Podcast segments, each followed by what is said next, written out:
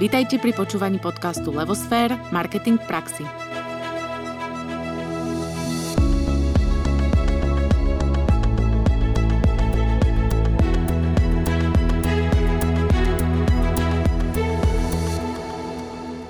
Počúvate 11. epizódu zo série Kotler v praxi. Moje meno je Anka Sabolová a dnes vás spolu s Naďou Kacera prevedieme témou vývoja nových výrobkov. Séria podcastov Kotler v praxi má za cieľ priblížiť základnú učebnicu o marketingu, a teda teóriu o marketingu širšej cieľovej skupine. Tešíme sa pravidelnej počúvanosti tejto série spolu s vami.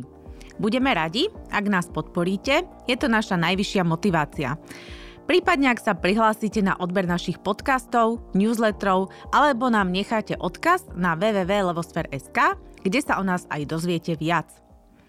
Cieľom tejto epizódy je si vysvetliť, ako Kotler pomenoval vývoj nových výrobkov vo svojej teórii. Tu je dôležité zvýrazniť slovičko teória.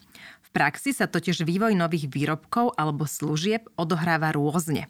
Sme svedkami doby startupov, ktoré celý proces významne urychľujú a niektoré jeho časti úplne vynechávajú. No skôr, ako sa rozhodnete pre rýchlejší postup, je dobré poznať klasiku – čo všetko, aké štádia by mal vývoj nového produktu alebo služby obsahovať? Čím všetkým by ste si mali v ideálnom prípade prejsť, aby ste na nový produkt alebo službu boli naozaj pripravení? No Kotler hovorí, že na vývoj nových výrobkov musí byť firma dobre pripravená. Je treba, aby dokázala správne odhadnúť a reagovať na všetky zmeny, ktoré sa týkajú spotrebiteľského záujmu, technológie a hlavne konkurencie. Jedno je jasné. Rýchle zmeny módy, technológie a konkurencie spôsobujú, že firma nemôže zotrvať pri existujúcom výrobnom nastavení dlho. Zákazníci si proste želajú zmenu. Špeciálne nám to potvrdzuje aj aktuálna doba covidová, keď ju tak môžem nazvať, kde sa väčšina podnikov musela svojou ponukou rýchlo prispôsobiť. Praktický proces vývoja nových produktov alebo služieb je neustály a je treba si ho vo firemných procesoch doslova strážiť, pretože je jedným zo základných pilierov udržateľnosti spoločnosti alebo značky. Dnes žijeme dobu AI, čiže umelej inteligencie. Tá rastie hyperdynamickým tempom znásobeným aktuálnymi udalosťami – to, čo ešte v minulom storočí trvalo 10 ročia, sa dnes u spotrebiteľov etabluje v priebehu roka a dokonca viac zmien naraz. Je teda potrebné udržiavať rýchlosť tempa a vo firme si na vývoj nových produktov či služieb naozaj vyčleniť dostatočný čas a know-how. Zároveň je aj spotrebiteľ pripravenejší na rýchle zmeny a novinky, rastie nám generácia screenagerov, pre ktorú sú a budú už úplne zotreté rozdiely medzi online a offline svetom. Je to pre nich jeden a ten istý svet. Akými spôsobmi sa teda podľa teórie marketingu môžeme dostať k novým produktom? Často sa v praxi stretávame s akvizíciou. To priniesla práve doba startupov. Preto je aj pre startupy dôležité, aby nezabúdali na budovanie značky. To vie cenu startupu násobne navýšiť. Nakoniec máme tu príklady, ako bol predaj z ľavomatu, Slido alebo Exponea a iných ale ku akvizícii dochádza často aj pri menej známych značkách. Ak ide napríklad o odkúpenie úspešnej Facebook skupiny alebo nejakého menšieho portálu. Napríklad možno poznáte portál Torty od mami, ktorý vznikol v súkromných rukách a dneska je už odkúpený väčšou spoločnosťou. To všetko je taký urýchlený vývoj nového produktu, akvizíciou, to znamená odkúpením. Akvizícia podľa Kotlera je odkúpenie patentu alebo licencie od inej firmy a produkcia výrobkov alebo služieb, ktoré vytvoril niekto iný. To znamená, že keď chcete vyvíjať svoje výrobky, produkty, služby rýchlejšie, jednou z možností je, že si ich jednoducho odkúpite od niekoho, kto ich už vymyslel, vyrobil a predával. A tento pojem alebo t- tento počin sa volá akvizícia. Druhou možnosťou je vývoj novej ponuky vo svojich vlastných radoch. Mať ale vlastný vývoj sú nemalé investície a preto mnohé firmy stále dávajú prednosť nákupu iných značiek napodobňovaniu konkurenčných značiek alebo modernizácii svojich vlastných značiek.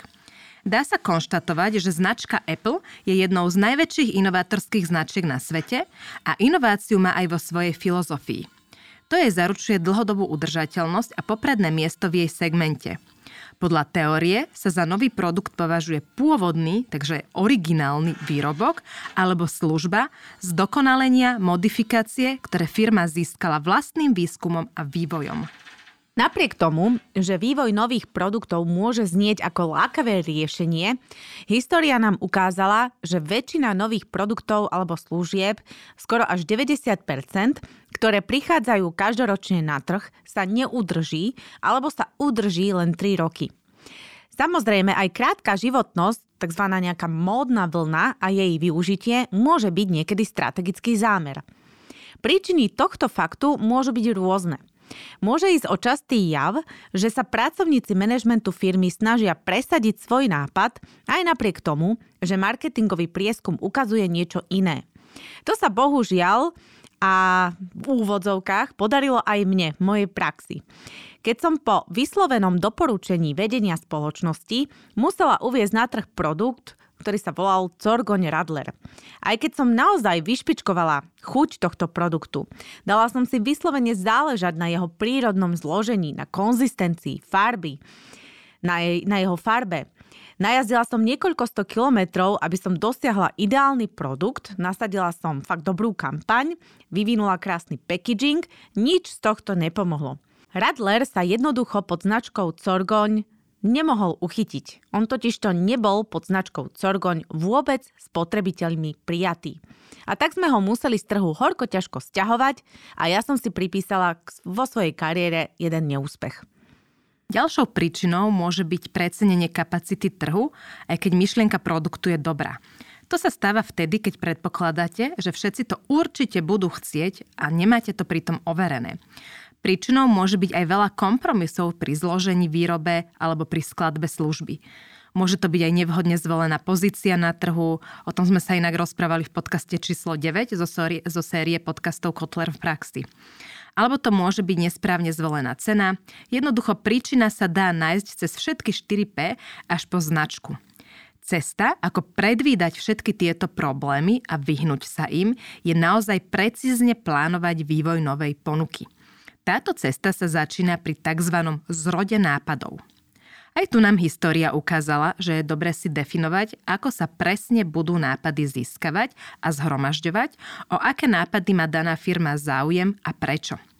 Potom sa nestane, že investujete čas alebo peniaze do niečoho, z čoho výsledok je pre vás irrelevantný. Definovanie druhu žiadaných nápadov je vždy na manažmente spoločnosti. Zrod nápadov môže prichádzať z interných zdrojov, to je podľa Filipa Kotlera jeho učebnici až 55%. Potom od zákazníkov, to je takých 28% nápadov. A to je vlastne takým pozorovaním, počúvaním, jednoducho v podstate spotrebiteľským výskumom. Ďalej môžeme nápady získavať aj od konkurentov, to je 27%, a to ich analyzovaním, sledovaním reklamy alebo konkrétnou analýzou objemu predaja ich produktu a zistením, v čom je daný produkt jedinečný, ale takisto aj od distribútorov môžeme získať nápady a od dodávateľov, ktorí nás môžu informovať o novej technike, o nových materiáloch, ingredienciách alebo celých koncepciách výroby. Toto sa často využíva práve v potravinárstve, kedy sú na stole nové príchute, nejaké mixovanie chutí, byliniek a tak ďalej. No a potom sú tu samozrejme ešte aj ostatné zdroje, ako prísť k nápadom, a to sú napríklad inšpirácie získané na veľtrhoch, cez reklamné agentúry, obchodné časopisy a tak ďalej. Jednoducho treba mať oči otvorené. A ako je teda definovaný samotný proces vývoja nového produktu alebo služby podľa Kotlera? Jeho učebnici má tento proces 8 fáz. Prvou fázou je zrod nápadov. Ten sme si už práve rozprávali, už sme si ho definovali. Potom nasleduje druhá fáza, tzv. predvýber nápadov. Ďalej nasleduje koncepcia vývoja.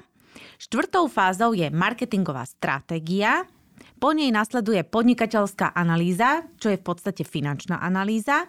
Potom nasleduje vývoj produktu, testovanie na trhu a poslednou fázou je samotná komercionalizácia, čiže výroba a propagácia produktu. No a poďme teda na fázu 2, a to je predvýber nápadov, ktorý je dobre si štandardizovať. Mať pripravený formulár, ktorý zabezpečí prvé sito nápadov, aby ste investovali čas do nápadov, ktoré pre vašu firmu alebo značku dávajú ten najvyšší zmysel. Vo formulári si definujte podmienky inovácií, vylepšení, o ktoré má firma záujem. Pristavíme sa aj pri fáze 3, a to vo fáze spracovania koncepcie produktu alebo služby. Táto fáza, teda príprava koncepcie, sa delí na tri časti. Na myšlienku, koncepciu a samotný imič. Myšlienka je idea, respektíve ten samotný nápad. Koncepcia je už opis tejto idei myšlienky a to v terminológii, teda v slovách, ktorým rozumie spotrebiteľ, pre ktorého je táto inovácia určená. A ak hovoríme o imidži, tak to je už konkrétny spôsob, akým príjma spotrebiteľ skutočný alebo potenciálny produkt. Predstavme si, aby sme si to vysvetlili na konkrétnom príklade, že ste spoločnosť, ktorá vyrába napríklad detské pančuchy. V zrode a predvýbere nápadov ste zistili, že existuje na trhu silný dopyt zo strany zákazníkov o detské pančuchy, ktoré sa na prstoch a petách neprederú. To je myšlienka. Ak chcete ísť do koncepcie, musíte k tomu pridať ďalšie vlastnosti. Čiže okrem toho, že viete, že je tu nejaký nápad na pančuchy, ktoré sa neprederú, pridávame sú to pančuchy, ktoré zostanú stále pekné, nie sú príliš hrubé, sú pohodlné a príjemné na denné nosenie, bez vnútorných nitiek, s pestrými vzormi, dajú sa dediť, sú vo všetkých detských veľkostiach a ide o trend udržateľ- udržateľnosti a slow fashion v detskej móde. Ak to chcete urobiť imič, tak imidžom už bude to, že ide o slow fashion pančuchy pre náročné malé slečny a chlapcov, ktoré sa neprederú. No a potom následuje fáza testovania koncepcie a pri testovaní koncepcie prezentujeme slovne alebo aj v obráze koncept cieľovej skupine.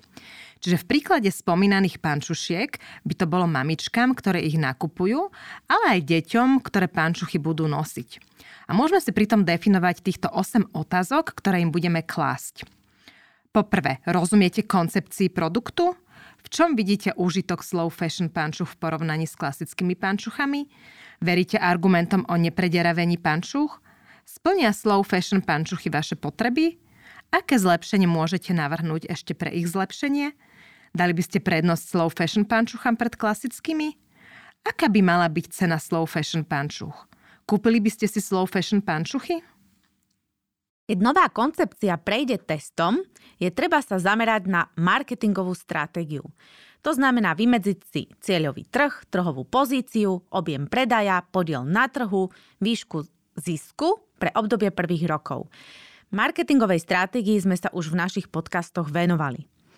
Druhú časť stratégie venujeme stanovovaniu ceny, distribúcie a marketingového rozpočtu.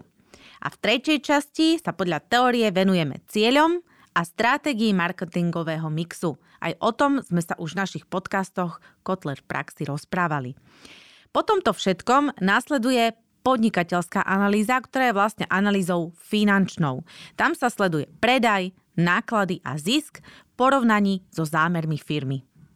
Ak produkt prejde aj touto finančnou analýzou, potom sa zaradí do samotného vývoja zostrojí sa niekoľko modifikácií a dúfa sa, že prototyp bude zodpovedať nasledujúcim kritériám. Má základné vlastnosti uvedené v koncepcii výrobku v súlade s predstavami spotrebiteľov? Bude fungovanie výrobku pri používaní bezpečné a splní očakávania? Bude ho možné vyrobiť pri predpokladaných nákladoch? No po funkčnom a spotrebiteľskom teste nastupuje potom ešte test marketingový. V praxi sa testy často vynechávajú. To si musíme povedať na rovinu.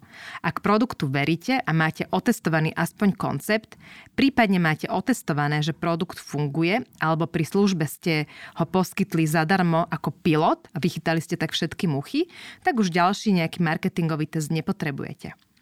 Obsahom marketingového testu je de facto simulácia jeho reálneho predaja. Čiže sa testuje obal, cena, reklama, distribúcia, všetko, čo by sa dalo ešte vylepšiť. Tieto testy sú však dosť nákladné a trvajú aj dosť dlho.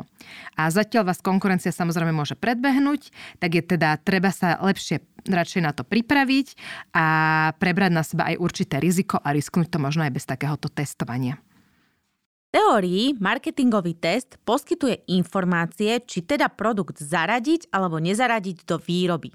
V praxi sa ale často práve marketingový test vynecháva a produkt ide priamo do komercionalizačnej fázy. V tejto fáze sa rieši, kedy sa bude vyrábať, kde sa bude vyrábať, komu sa bude vyrábať, to hlavne v prípade, že ide o globálnu spoločnosť, ktorá môže riešiť rôzne trhy a napokon sa odpoveda na otázku, ako sa bude vyrábať. Odpovedou na otázku, ako sa bude vyrábať, je vlastne stanovenie marketingového mixu a samotný komunikačný plán. V teórii rozoznávame aj pojem tzv. paralelný vývoj produktu. Tento pojem je jednoducho vysvetliteľný. Predstavte si, že sa vývoj produktu urýchľuje a niektoré jeho časti, teda toho procesu vývoja produktu, sa dejú naraz. Aj v praxi sa často používa, napríklad keď brand manager plánuje nový produkt, vedie vlastne projekt a jednotlivé jeho časti, ktoré je možné robiť paralelne, sa prekrývajú a aj sa robia paralelne. Môže sa pokojne pripravovať marketingová stratégia, zatiaľ, čo sa koncept produktu testuje. Alebo už možno na oddelení plánovania zvažujú, kde a kedy sa bude vyrábať takýto produkt. Takto sme to zažili aj my s Ankou v praxi veľakrát. My sme robili niečo na marketingu, výroba medzi tým testovala alebo rozmýšľala, kde sa to bude vyrábať, z čoho sa to bude vyrábať. Možno už e, bola nabrifovaná agentúra, ktorá riešila komunikačný koncept. Takže veľa vecí z tých, ktoré v procese vyplývajú vo vývoji produktu, sa môže v praxi diať paralelne. A verte či neverte, uviezť novinku na trh včas a tak, ako ste si to predstavovali na začiatku, nie je teda jednoduchá cesta. A keď mám byť úplne úprimná, tá predstava o produkte, alebo respektíve tá koncepcia toho nového produktu, ktorú máte na začiatku, sa len málo kedy stane skutočnosťou. Na konci uvediete na trh produkt, ktorý je mnohokrát o 50% rozdielny ako ten, ktorý bol v koncepcii. Čo myslíš, Žanka? No áno, je to tak. Je to tak, že? je to tak a ako si rozprávala, tak ma presne napadlo, keď som ja vyvíjala ochutené vodky, tam bežalo všetko naraz.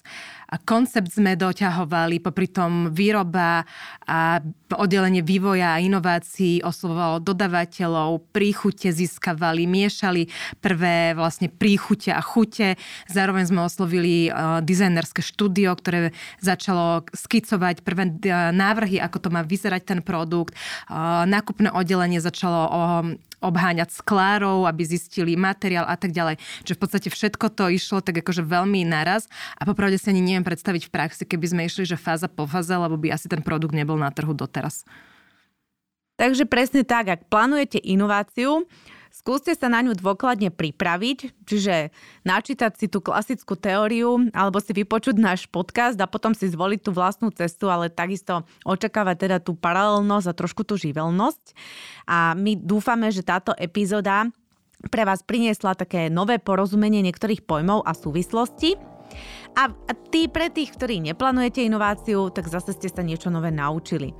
A my obe budeme veľmi radi za všetky vaše spätné väzby, a želáme vám všetko dobré, v tejto dobe hlavne veľa zdravia a tešíme sa na ďalšiu epizódu s vami. Dovidenia. Dovidenia.